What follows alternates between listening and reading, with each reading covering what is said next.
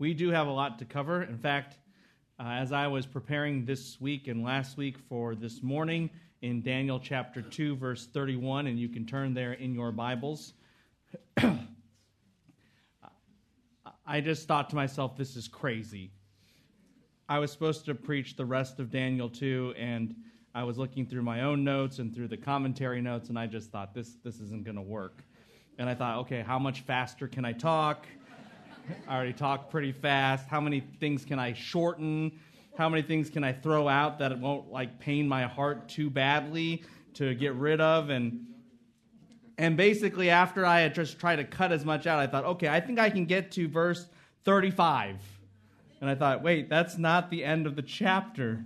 The, the end of the chapter is 49. So, well, I just capitulated and said, hey, Joe, would it be possible if I could like break the schedule and prolong this a little bit. So you'll have to bear with me for at least this week and next week. I apologize. But there is just so much here, and I think particularly in a in a section where we often might read it very quickly and skip over it and just try to get toward a conclusion, we miss something that God has done. Something that, as I will say at the end, and so this is a spoiler alert, but maybe a little bit of a teaser, that not only shows his brilliance, but shows his goodness.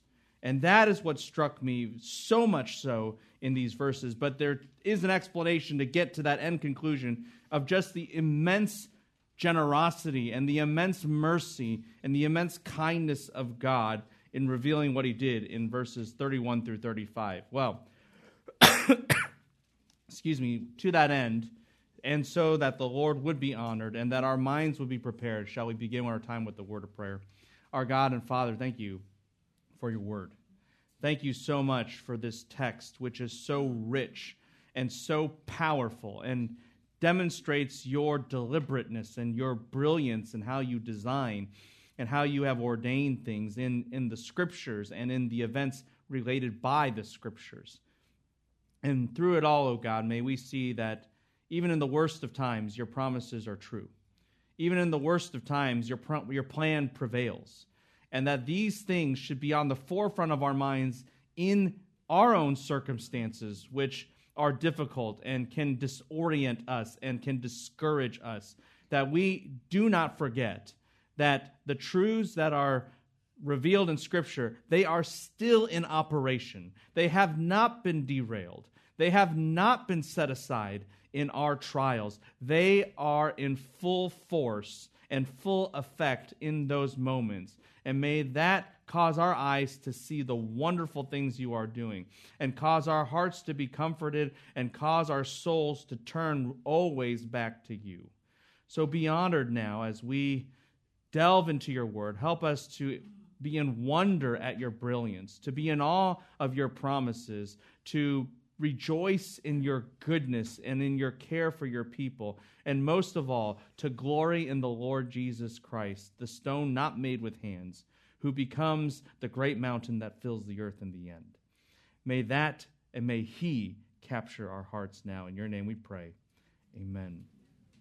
Like I said, Daniel chapter 2, verse 31 and following is just so rich, it's so dense and there is much, much to be gained from it.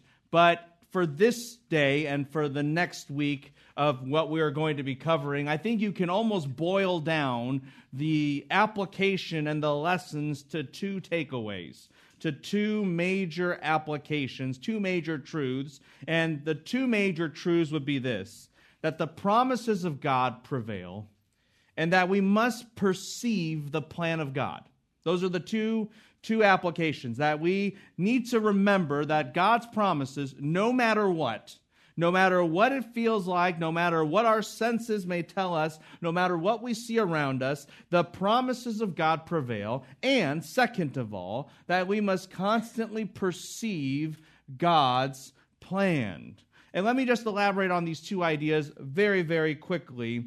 And starting with the notion of perceiving the plan of God. So often, when we watch the news, or when we look at life, or when we understand our surroundings, we immediately just forget what God's plan is. that God actually, in Daniel 2 and throughout the Old Testament into the New Testament, but it's all really grounded in a lot of ways on the passage that we are covering, has laid out systematically this is the exact plan.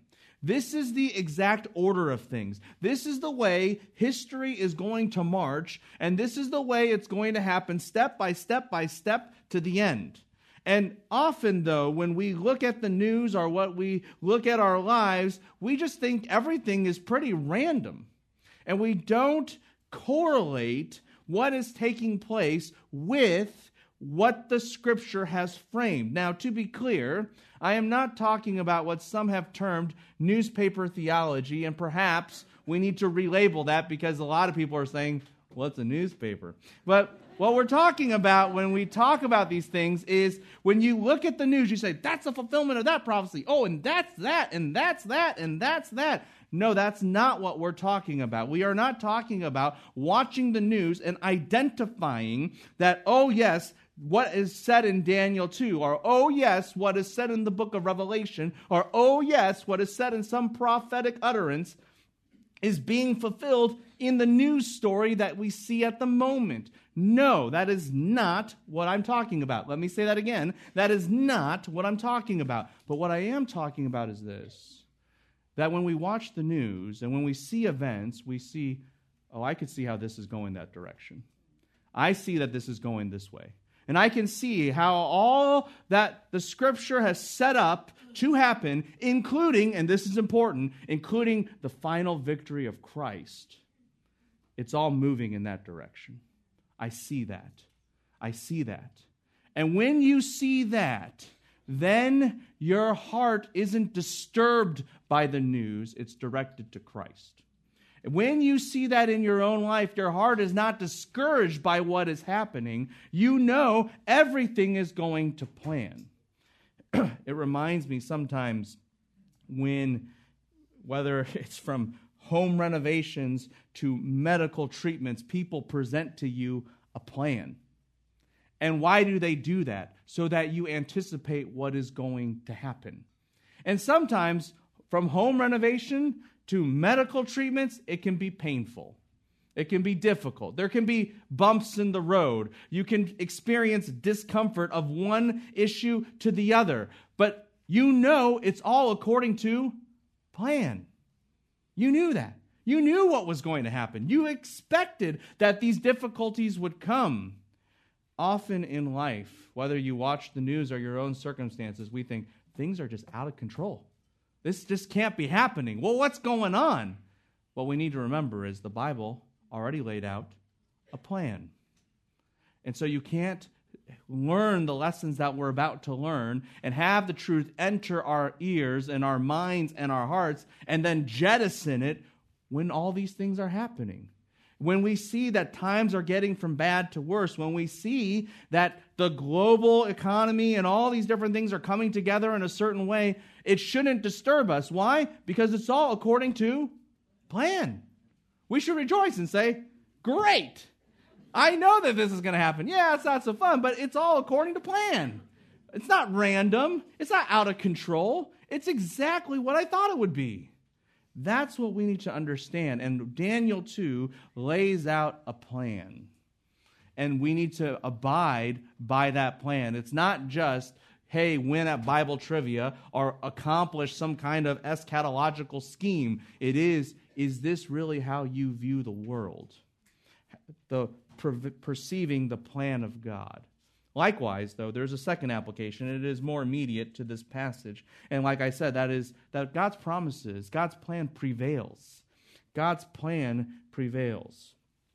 Sometimes when we deal with our trials, sometimes when we deal with our circumstances, we are like Peter on uh, the Sea of Galilee. We take a look around at what is going on, and that's all we can see.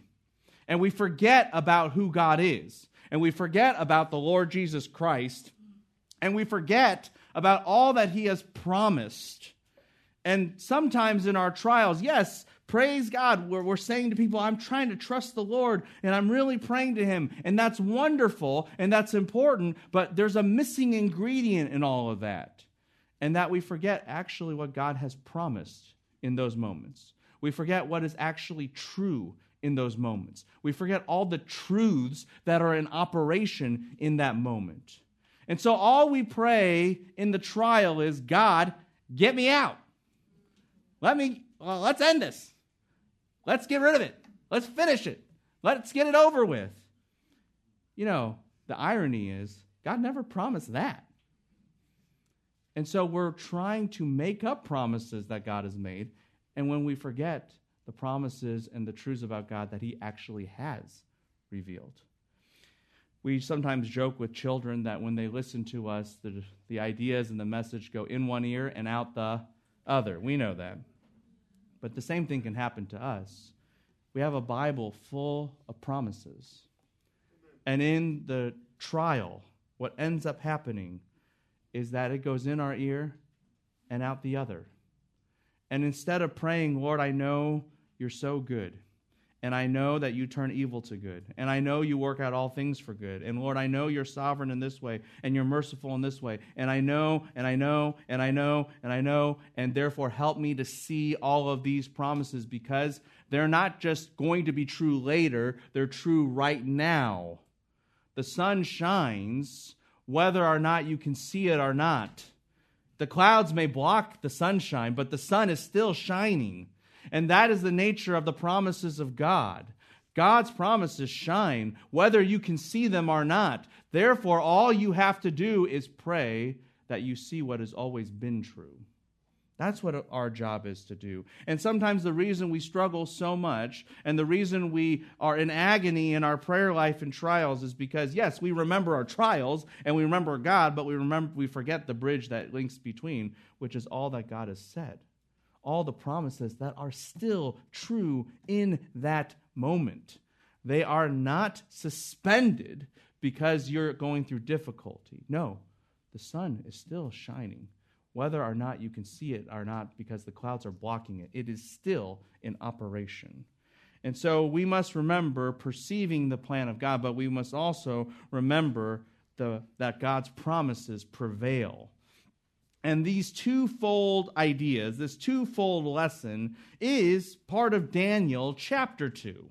And it is what Daniel lays out to us when he gives the dream and its interpretation to Nebuchadnezzar. And there is a lot of setup for this, and it's worthwhile to understand. As we know, in Daniel chapters, the whole book, truly, it is a lesson, it is a declaration that Yahweh is supreme, that Yahweh is superior, that as the name Daniel indicates, God judges. He has the final say over all the nations, and so Israel should not be, and God's people should not be distressed by when the nation nations seem to have victory or when they have triumph because they may have a say, but our God has the final say on the matter. And that's what we see building up chapter by chapter by chapter. And so in Daniel 1, how do we know that God is still reigning and that God is still sovereign and God is still superior? Well, we can see it in God's agent, Daniel, in his uncompromising life.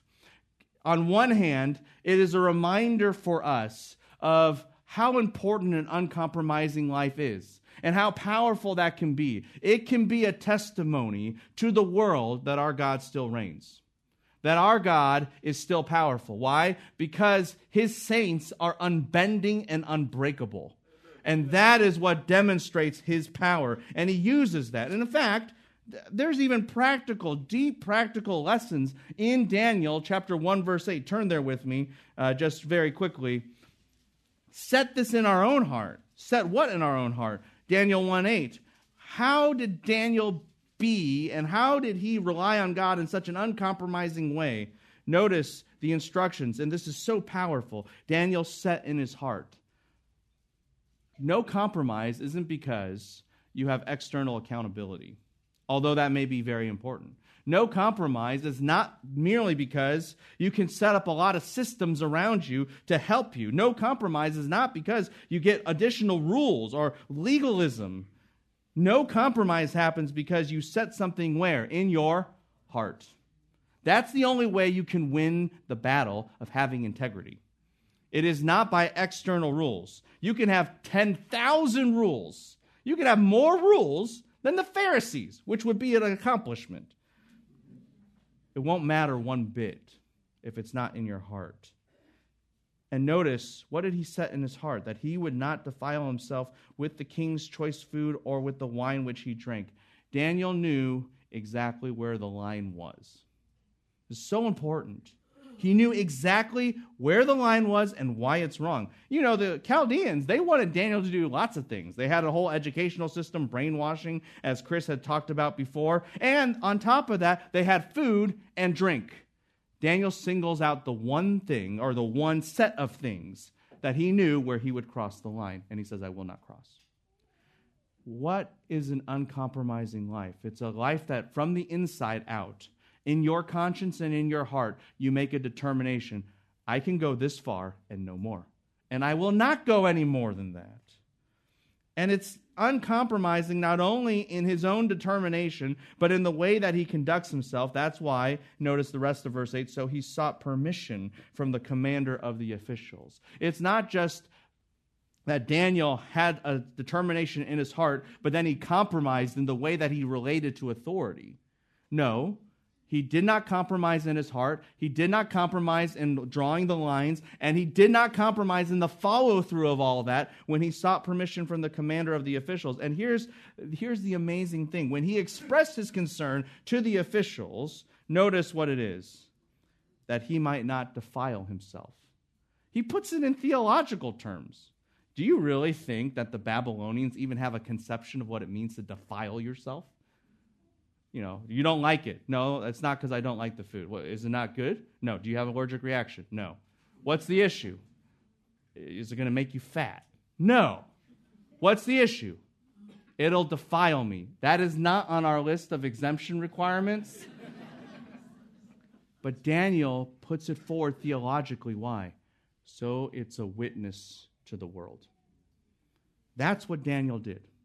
He did not shield or try to cover up in some kind of legalese or some kind of sophistication that would appease the world his issue.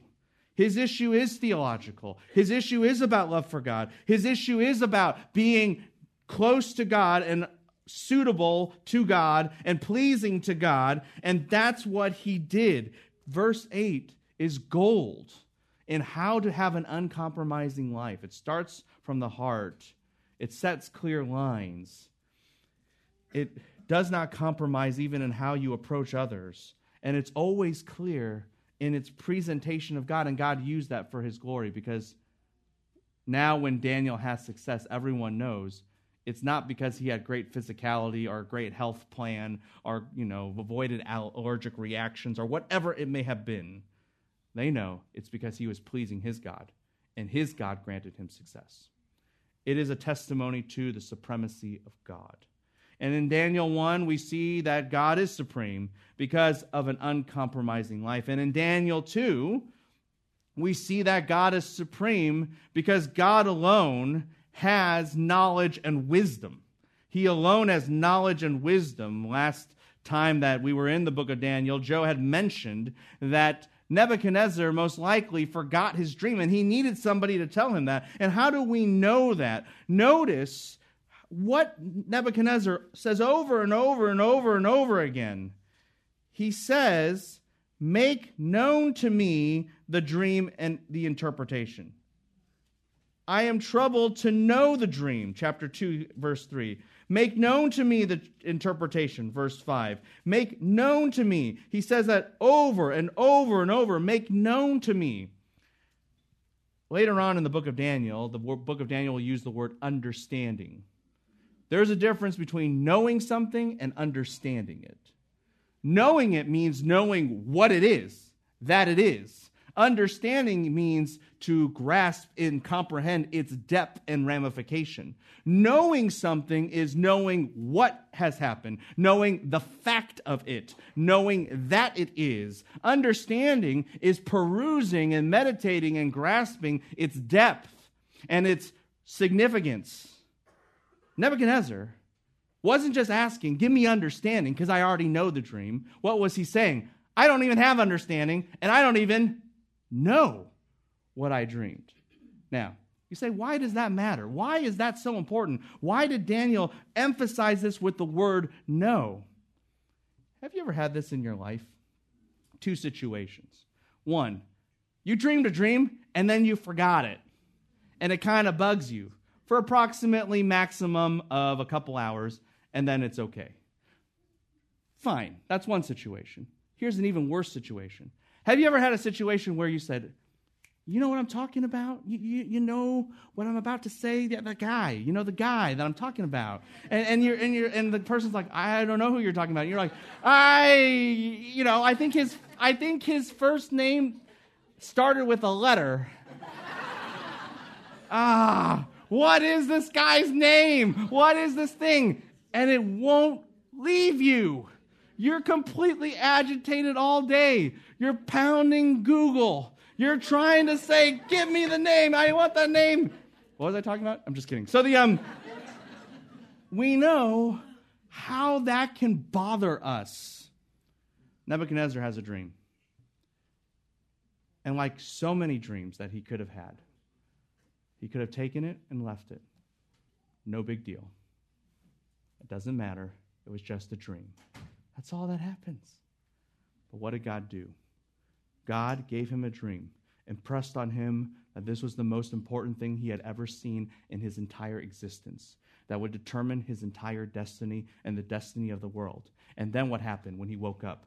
God, either in part or almost the entire whole, removed the dream to force him to be completely desperate and now a dream that could have easily been forgotten becomes the dream that occupies national attention. Why? Because Nebuchadnezzar is so desperate, is so passionate to figure this dream out that he interprets anyone who gets in his way or anyone who can't give him the answer immediately as a conspirator who will be executed. When you are about to kill your entire cabinet, that makes frontline news. This dream has become broadcasted throughout all of Babylonia, throughout all the known world. Everyone's attention is on this dream. Why? Because you have a crazed king who has made it so. And who made the crazed king so crazy? God. That is the sovereignty of God right there. That God says, You think, Nebuchadnezzar, that you are so powerful because you can seemingly defeat me by taking over a city and exiling my people. And it didn't even really work because, look, Daniel didn't bow. I can give you one thought that will drive you crazy. Who's really in charge? Who really has the power? Our God does. That's his brilliance. That's his brilliance. And God demonstrates that he has that kind of wisdom, not only in controlling Nebuchadnezzar's thought life to that extent, but giving Daniel wisdom. The king's wise counselors couldn't figure out how to placate the king. Daniel does. The difference demonstrates everything. Even before Daniel says one word, God has used Daniel's life and the wisdom that God gave Daniel to demonstrate that the message is valid because the messenger is valid. Let me say that again. That God has used Daniel's life in all of his wisdom, in the way that he was able to handle himself by the time that was necessary, seek God out, gain the dream and its interpretation. All of that and how it was done was so wise that before even one word came out of Daniel's mouth about the dream and its interpretation, Nebuchadnezzar already knew he could trust this guy. Why? Because the messenger has already vindicated the message. And at this point now, everything has set up. You have a dream that garners national attention. You have a dream that is so important in its content and in its communication. And you have now the trusted one, the wise one, the one that God must have gifted with wisdom because it's seen so much in the opening part of chapter 2 that all of that has come together, and now this wise one is about to give this most important dream, this dream that God has used to manipulate and control Nebuchadnezzar, and all of that comes together, and we're about to learn it now. And there are three things, three things that we want to learn in this dream in chapter 2, verse 31 through 35. Three truths. Three truths. Verse 31 the vastness of man. The vastness of man. You, O king, were looking, and behold, there was a great single image. That image, which was large and of extraordinary splendor, was rising in, fr- in front of you, and its appearance was awesome. And its appearance was awesome. Now, immediately here, as you're reading this, you're just thinking, well, how are you going to teach on this dream? If you're just sticking with verses 31 through 35 and you're going to later comment on the interpretation of the dream, you know, when Daniel says in verse 36, this was the dream. Now we will say its interpretation. If you're just concentrating on the dream, how is there anything in the dream itself other than its interpretation?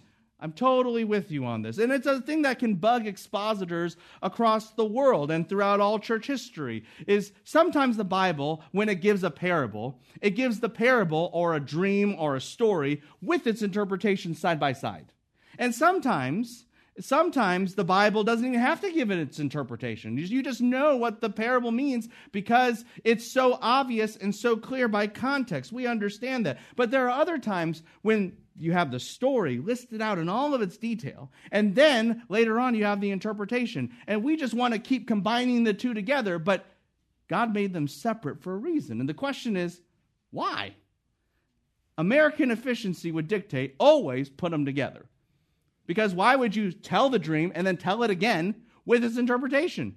That's unnecessary redundancy. You've just wasted ink. Think about how much space you could have saved in the book of Daniel if you had done it otherwise.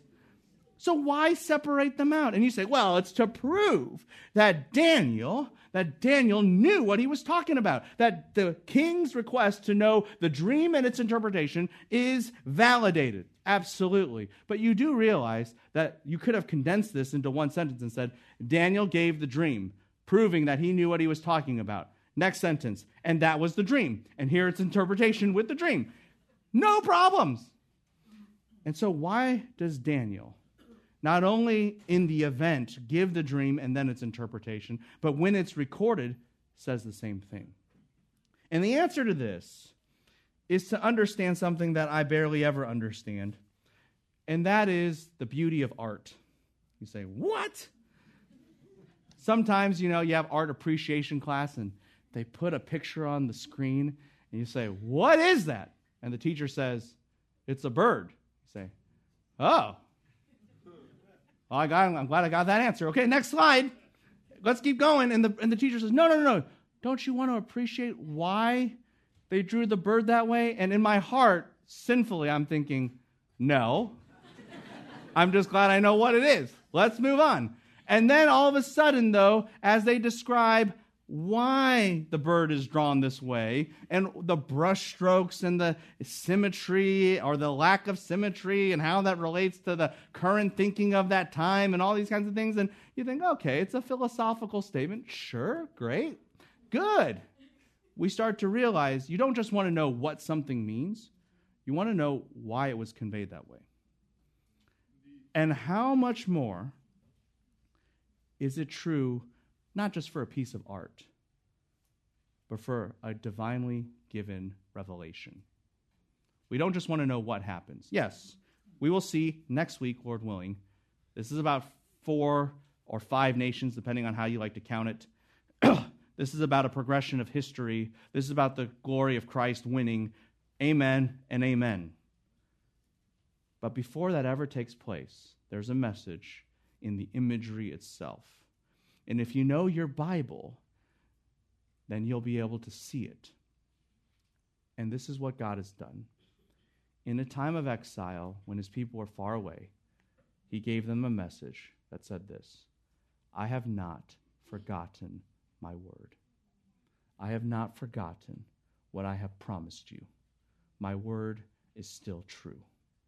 And so, with that, in verse 31, we see a truth, a reality, an assertion presented before us about the vastness of man. You, O king, the text says, we're looking, and behold, there was a single great image. What Nebuchadnezzar saw in the dream that he had forgotten was that there was a statue, a big, big, singular statue, except that the correct translation of the word statue is actually the word image, not statue. Yes, he saw a statue. That's what he saw. But how Daniel described it was not using the more common word, which we would associate with statue. Instead, he used the word image. And the question that we have to ask is why?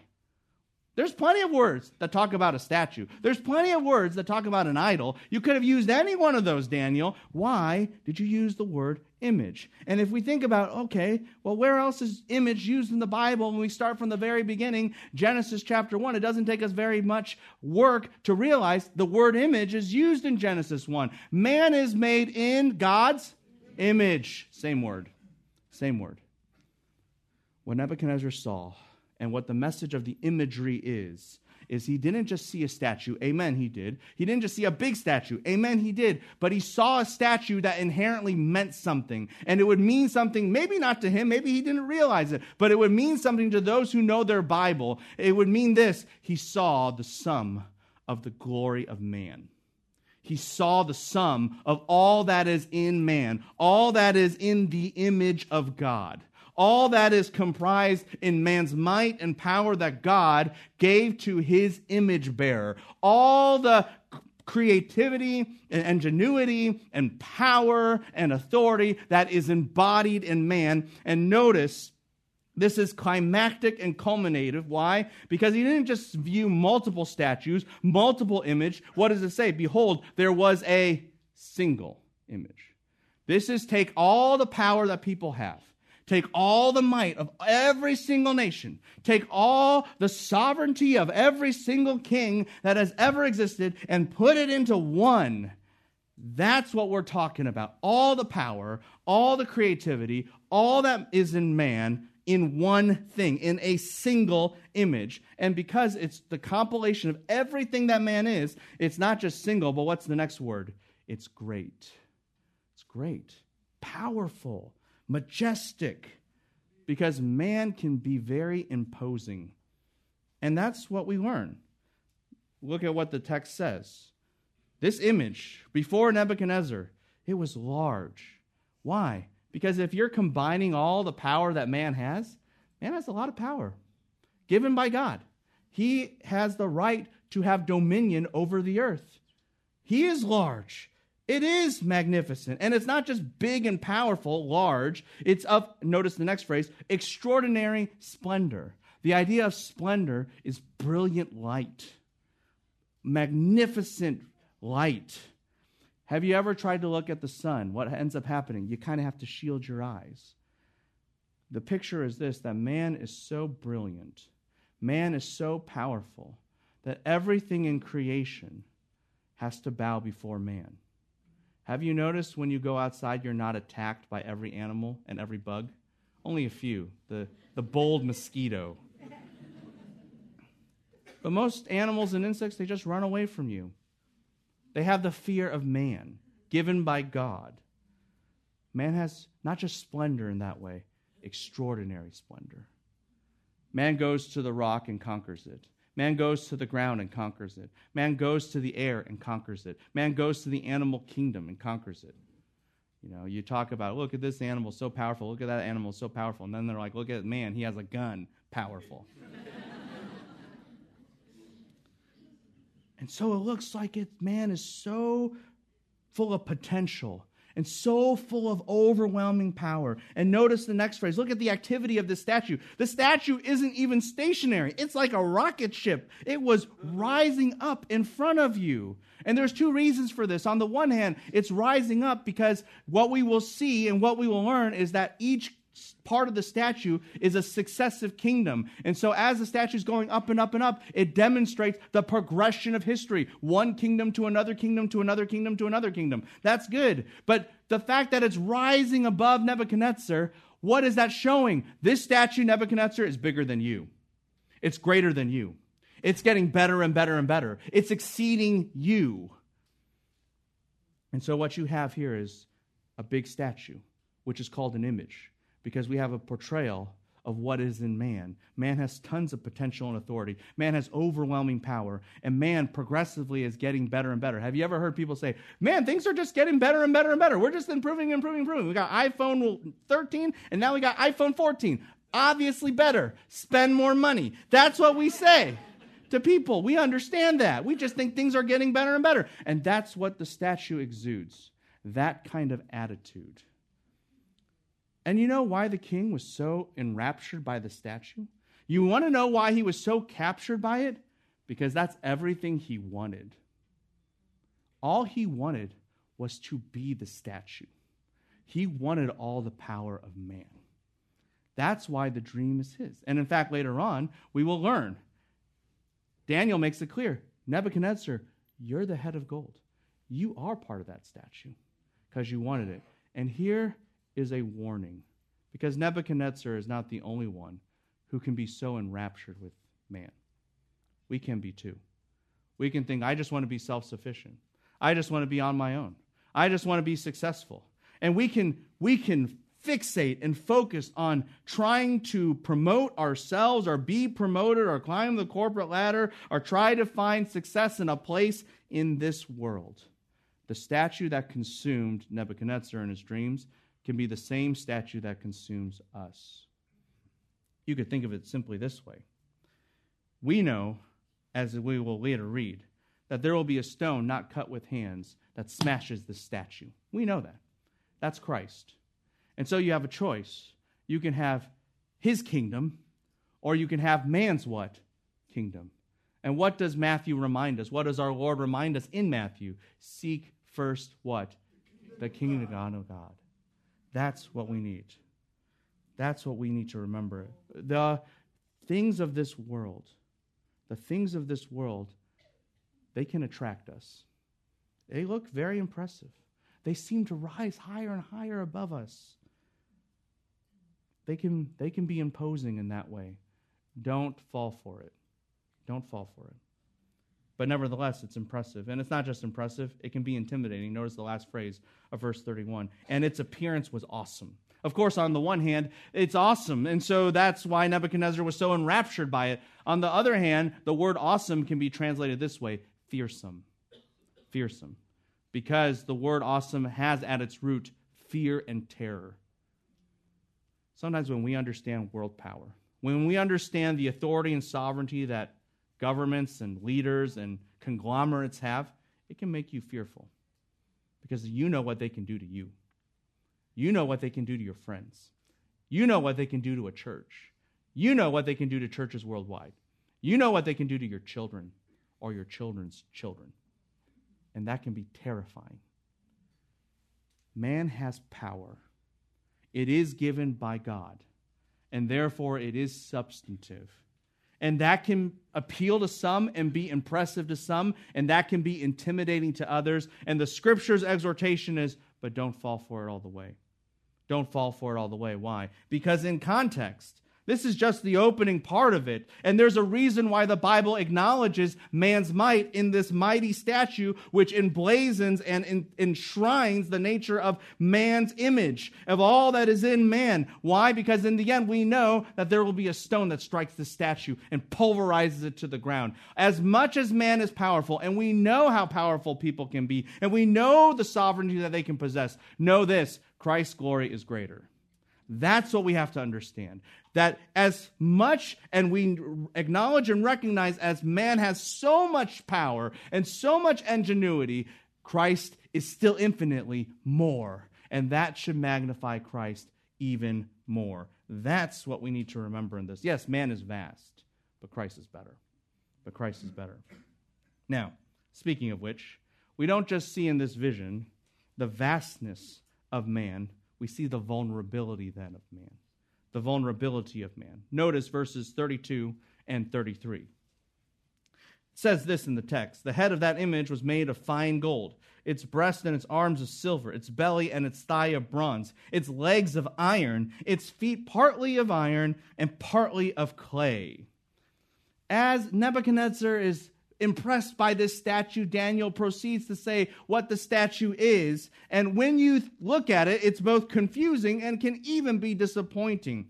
you know, when we, because at least I'm not an engineer trained, nor jewelry trained, nor any, anything really trained kind of individual, when we read this, we just kind of gloss over and say, okay, well, let's just get to the interpretation. But anyone reading this with any kind of background, especially an ancient Near Eastern background, they would have started scratching their heads at verses 32 and 33. And let me give you four observations why. Here's the first one the statue isn't as valuable as you think it is. The statue isn't as valuable as you think it is. The head of the image was made of fine gold. That's great. And then the rest is not. This is like the classic lesson that I had to learn growing up, or really, you know, toward marriage, which is things can be made out of gold, but then there's this thing called gold plated. and then there's this thing on top of that called just gold colored. So you give somebody, maybe a significant other, a piece of jewelry, and they're like, "This is gold." At least I, it looks like it. And they're like, "If it's gold, why is my finger turning green?" and the answer that I might give would be, "Because uh, that's what gold does." Wrong answer. Sometimes you think something is worthwhile because it's made out of gold, only to realize it's not as much gold as you thought. It might have been gold plated or not gold at all. Well, look, here. Nebuchadnezzar's looking at the head of the statue as it's rising up like a rocket ship, and he says, Gold, valuable. Huh? Oh, not gold, silver. Oh, not, not good. Bronze. Uh, not that valuable. Iron. Oh, okay, I think iron could be valuable. How about iron and clay? There's a reason why you don't often give jewelry made out of clay, made out of Play Doh. It just isn't profitable. Cute from kids, not cute from a husband. Brothers and sisters, Nebuchadnezzar would have seen the statue. It's supposed to be all that man is, all the glory, all the might of man. It's not as valuable as you think it is. It's not as beautiful as you think it is. Ecclesiastes says, vanity, all is what? Vanity. It's not as, it's not as worthwhile as you think it is. Don't get so enraptured by it it's not all that it's chalked up to be. Simply put, not all that glitters is gold. And that's what we must remember. That's what we must remember. Well, it's not only not as valuable, it's not as powerful as you might think it is. This statue is not as powerful as you might think it is. Notice it starts with the head, singular, of that image. One thing. And then all of a sudden, we start talking about its breast and its arms of silver, its belly and thighs, legs, plural. Every word after the word head that describes a body part is in the plural. Why? Because it's emphasizing this statue is fracturing apart. This statue is all these bits and pieces. And you think, okay, man has such power, man has such might. Here's one thing he can't do he can't unify, he can only contain. You say, what do you mean by that? When when Babylon ca- conquered the world, he really tried, that is Nebuchadnezzar, to unify everybody, to make everyone the same. Other conquerors, what do they do? They just contain people. They just try to get their arms around different entities so that they're all within the same geographical boundary lines. But that's not true unity. That's just putting peoples together. They didn't have the power to truly galvanize and solidify everyone as one. And the statue, with all of its cracks and all of its particular pieces that are breaking out after the head, it just evidences everything is fracturing apart. It's not as cohesive as you might think it would be. And that becomes very obvious once you get to the feet because the feet are not only fracturing apart with body parts, but they're fracturing apart in materials. It's not just iron, but iron and clay. Everything is mixed up, everything is fracturing apart. You have a big company. Have you ever noticed with big companies, there's big bureaucracy? Lots of red tape, lots of complexity, lots of confusion. You just say, this should be so easy, just do it this way. It's never that easy. Why? Because you have more than one person involved and they, you have to work all of these things around people. It's the confusion of everything. You cannot, man does, my man have, may have much power, but he cannot put everything together. This statue is not as valuable as you think it is. This statue isn't as powerful as you think it is. And in fact, it's not just that the statue, as it goes down and down, it gets more diverse and less unified and worse and worse. It, it gets worse and worse. Notice, you start with gold, that's fine, very valuable. Then it's silver, then it's bronze, then it's iron, and iron and clay. And yes, you might argue that bronze and iron, they get stronger and stronger, but relative to value, it gets worse and worse and worse. Man consistently says, man just gets better and better and what? Better. What's the truth? Man gets worse and worse and worse. Man may get more violent, so has more control, but more violent is not better. More violent is worse. Man might be able to assert their brutality more to get results, but asserting brutality isn't good. That's called sin. Man can get better at sin, but getting better at sin is getting worse. Just because we think it's better doesn't always make it better. You know, people said, oh, but we are better. Look at this. We have a smartphone. It can unite people who never see each other. It, you can communicate. Do you notice how often phones get away of face to face communication? So the phone that's supposed to unite us actually what? Divides us. Same thing with social media. People say, look at this, social media, people can see how you're doing. Do you realize that people on social media, they spend less time with real people? So the thing that you thought was going to make it better actually made it worse. That's us. Man in our depravity, we just make things worse. Not all gl- that glitters is gold. We don't always make things better. Things are getting worse and worse. That's biblical. 2 Timothy 3 says times will get from bad to worse. And so you have this head. It's not as valuable as you think it is. It's not as powerful as you think it is. Everything is getting worse. And then, if you're paying attention to this and you have any kind of engineering background, you will realize the fourth point, which is the story of my life. You know, when I was building things as a kid out of Legos, a robot, you focus on the head and you make a really elaborate robot head, and then you just stick, you know, a couple Legos on the bottom for the legs. And what happens? The whole thing tips over and then the head smashes into pieces and you wasted all of that time. Why? Because you made the thing top heavy. And then you grow up and you do other projects for school and it's the same thing. And then you have the masters university and it's wow saturday the week of welcome saturday. And you're helping people put up these posters and these signs. And you don't even realize you need to put sandbags on the bottom of them because the poster is like a sail. And then santa clarita is like a wind tunnel. And so all the wind comes through and what happens? All the signs start flipping over all over the place. And it's just your whole life. My whole life is spent picking up things that have fallen over because they're top heavy. What is this statue? Fine gold on what? Top. On bottom, clay. What do you think is going to happen to the statue? It's everything in my life. It's going to topple over. That's what's happening. Anyone with a background in all these kinds of things would be able to see it. This statue makes no sense. It's ready to topple over. And that is exactly the nature of all of man's power. It is designed to fail, it is designed to fall, it is designed to collapse because it will bow before the one who is the true king, the Lord Jesus Christ. And so, what you have here is yes, man is vast, he has power, but you've got to be able to see through that. The way God set up the imagery of the dream is meant to send a message. Yes, man is in God's image. Yes, that's noble. Yes, that's powerful, but it's not all that you think it is. It's not as valuable as you think it is. It's not as powerful as you think it is. It's just getting worse and worse and worse, and it's ready to fall down. Are you really going to cling to that? You really going to cling to that? Or are you going to cling to Christ? Speaking of which, verse 34 and 35 final point the victory of Christ. The vastness of man, the vulnerability of man, the victory of Christ. Verses 34 and 35. I love this. Nebuchadnezzar is looking. He continues looking in the dream, and there's a new stage of the dream, something far better than he's ever seen before. And what does he find? He finds a stone. Now, for him, a stone is a rock, not a big deal. But for anybody reading this text who has an ounce of biblical background, you know the word stone is a title for the Messiah. The stone that was rejected has become the cornerstone. I have set a precious stone in Zion, and he who believes in him will not stumble. And in fact, if you actually go back to the book of Genesis, chapter 49, one of the first texts that deals with Messiah, one of the first titles of the Messiah in that text is He is the stone of Israel. The stone of Israel. Why? Because He's the stable one.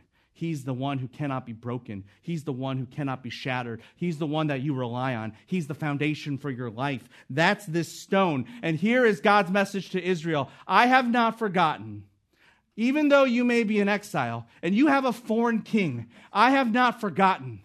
My promise that I made to you in the book of Genesis, I will send you that stone. He will still come. That's why the stone is the chosen imagery of this dream. And not only did God not forget the position, he didn't forget the per- person. Notice the next phrase. A stone was cut without what? Hands. Okay, if it's no hands, no human hands, what does that mean? This stone is not man, but who? God. God said, I didn't forget the position, and I didn't forget who this was going to be. I promise to send you none other than my own son, the divine one. And you know why this is so beautiful and so compelling? Listen to the wording of Genesis 1 with me. God made man what?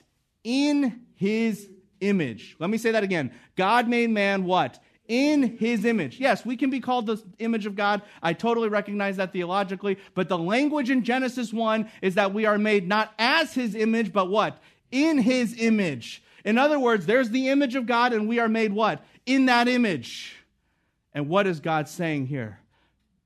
That statue, that image is of no comparison of the one who is the image of God.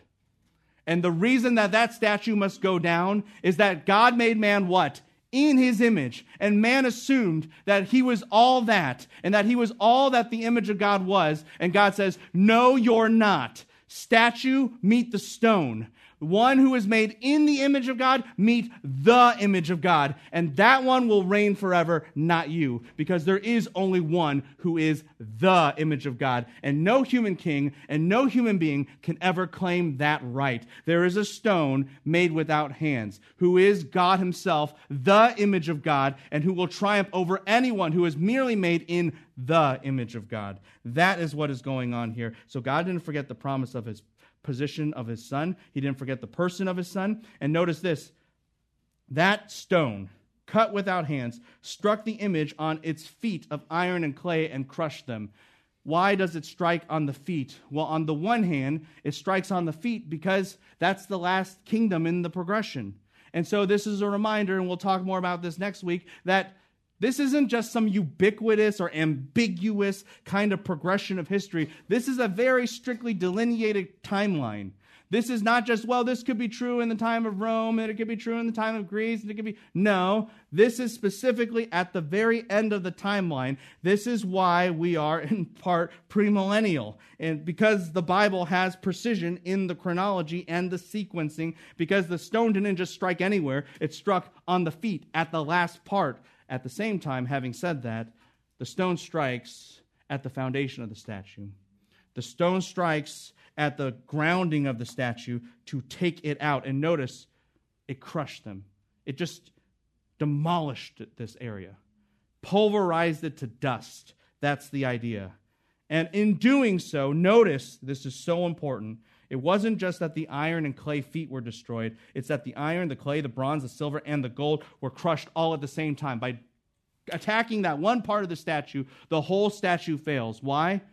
Because the imitation of the image of God has to go for the image of God Himself. That's what's going on here.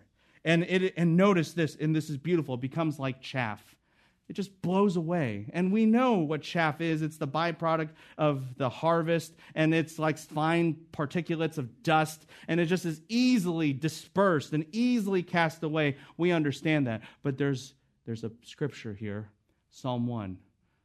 Do you remember what it says about the wicked? They will be like chaff, blown away by the wind.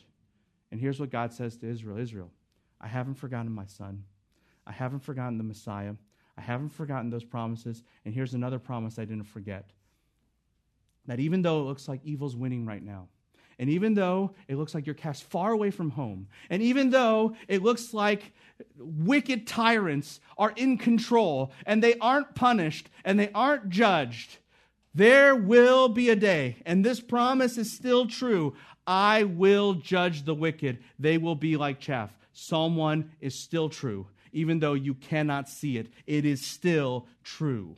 That is God's message. He will send his son, he will send the stone, he will, he will crush the statue, and he will judge the wicked like chaff as he promised, so that they are carried away, as it says in verse 35. Not a trace of them was found. All their power will be demolished. And I love this last part, but the stone that struck the image became a what? a great mountain. Mountain. Why, why a mountain? Why a mountain? There is one mountain we remember in Scripture Mount Zion. This is Mount Zion. Jerusalem. It says in Isaiah 2 that the nations will come around Jerusalem. In Isaiah 11, it says this They will do no harm on my holy mountain. Isaiah 60 says the same thing. Isaiah 66 says the same thing. Ezekiel 40 and 43 articulates the same thing. Jerusalem will become, and Ezekiel 47. Ezekiel all attests to all this that the, there will be a great mountain, a mountain that rises high above everything else. And this mountain will be Christ's capital. And notice, it's not just that there's going to be a mountain, there's going to be a city of Jerusalem. God says, I didn't just forget my son, I didn't forget my promises, I didn't forget the Messiah, I didn't forget that I'm going to judge the wicked. And God says this to his people You may be away from home, and it may seem like Jerusalem will never rise again. Let me tell you this I haven't forgotten that I will make Mount Zion a great mountain. And in fact, notice the language. This is so important. It became not just a mountain, but a what? A great mountain. You say, why does that matter? What was the original way that Nebuchadnezzar and Daniel described the statue in verse 31? There was a single great statue, a single great image. And Daniel says, Nebuchadnezzar, let me tell you, that great image is gone. All that's left is what is truly great the mountain of Jerusalem, Mount Zion. There will be one greatness in the end, and it will be the greatness of Christ's kingdom. Sometimes people wonder, why do we believe that Christ will reign in Jerusalem? It is a public demonstration, a public and global physical declaration that Jesus is the final and only rulers. There are capitals all over the world at this time, in all regions of the world, but there will be one day where there is one capital. Why? Because there is one king. Why? Because he has all authority and it is eternally his. And that's why there will be one great mountain. And God told his people, I didn't forget that promise. Christ will have that kingdom in the end. And it will be unquestionably on that day. Every eye will be able to see that mountain, and everyone will know there is one King of kings and one Lord of lords, and that is the Lord Jesus Christ. And notice then the last phrase. And what did that great mountain ultimately do? It filled the whole what? Earth. Have you remembered Isaiah 6? God says what? His glory what? Fills the earth. Ezekiel 43 says this. Numbers 14 says this. Habakkuk puts it this way. I love it. He says this that the glory of God will fill the earth like water over the seas. Think about it. Where is the ocean not wet? That's a brain puzzle on purpose. And one day, God's glory will be like that throughout the whole earth. In fact, in Genesis 1, going back there, since we started there with the image of God in man, what does God tell man? Be fruitful and multiply. And what's the final phrase? And fill the earth. One day, God will have his way, and his glory will fill this earth and everything will be in conformity to that, and everything will be demonstrating that, and everything will be declaring that, and there will be nothing else besides the glory of God. Light and water and earth and time will all be configured to magnify God and God alone. That's what it means that his glory will fill the earth. And what does Nebuchadnezzar realize? And what does he dream about? And what does Daniel relay? That final truth God will win in the end exactly his way. And here is then the amazing thing of what God has done.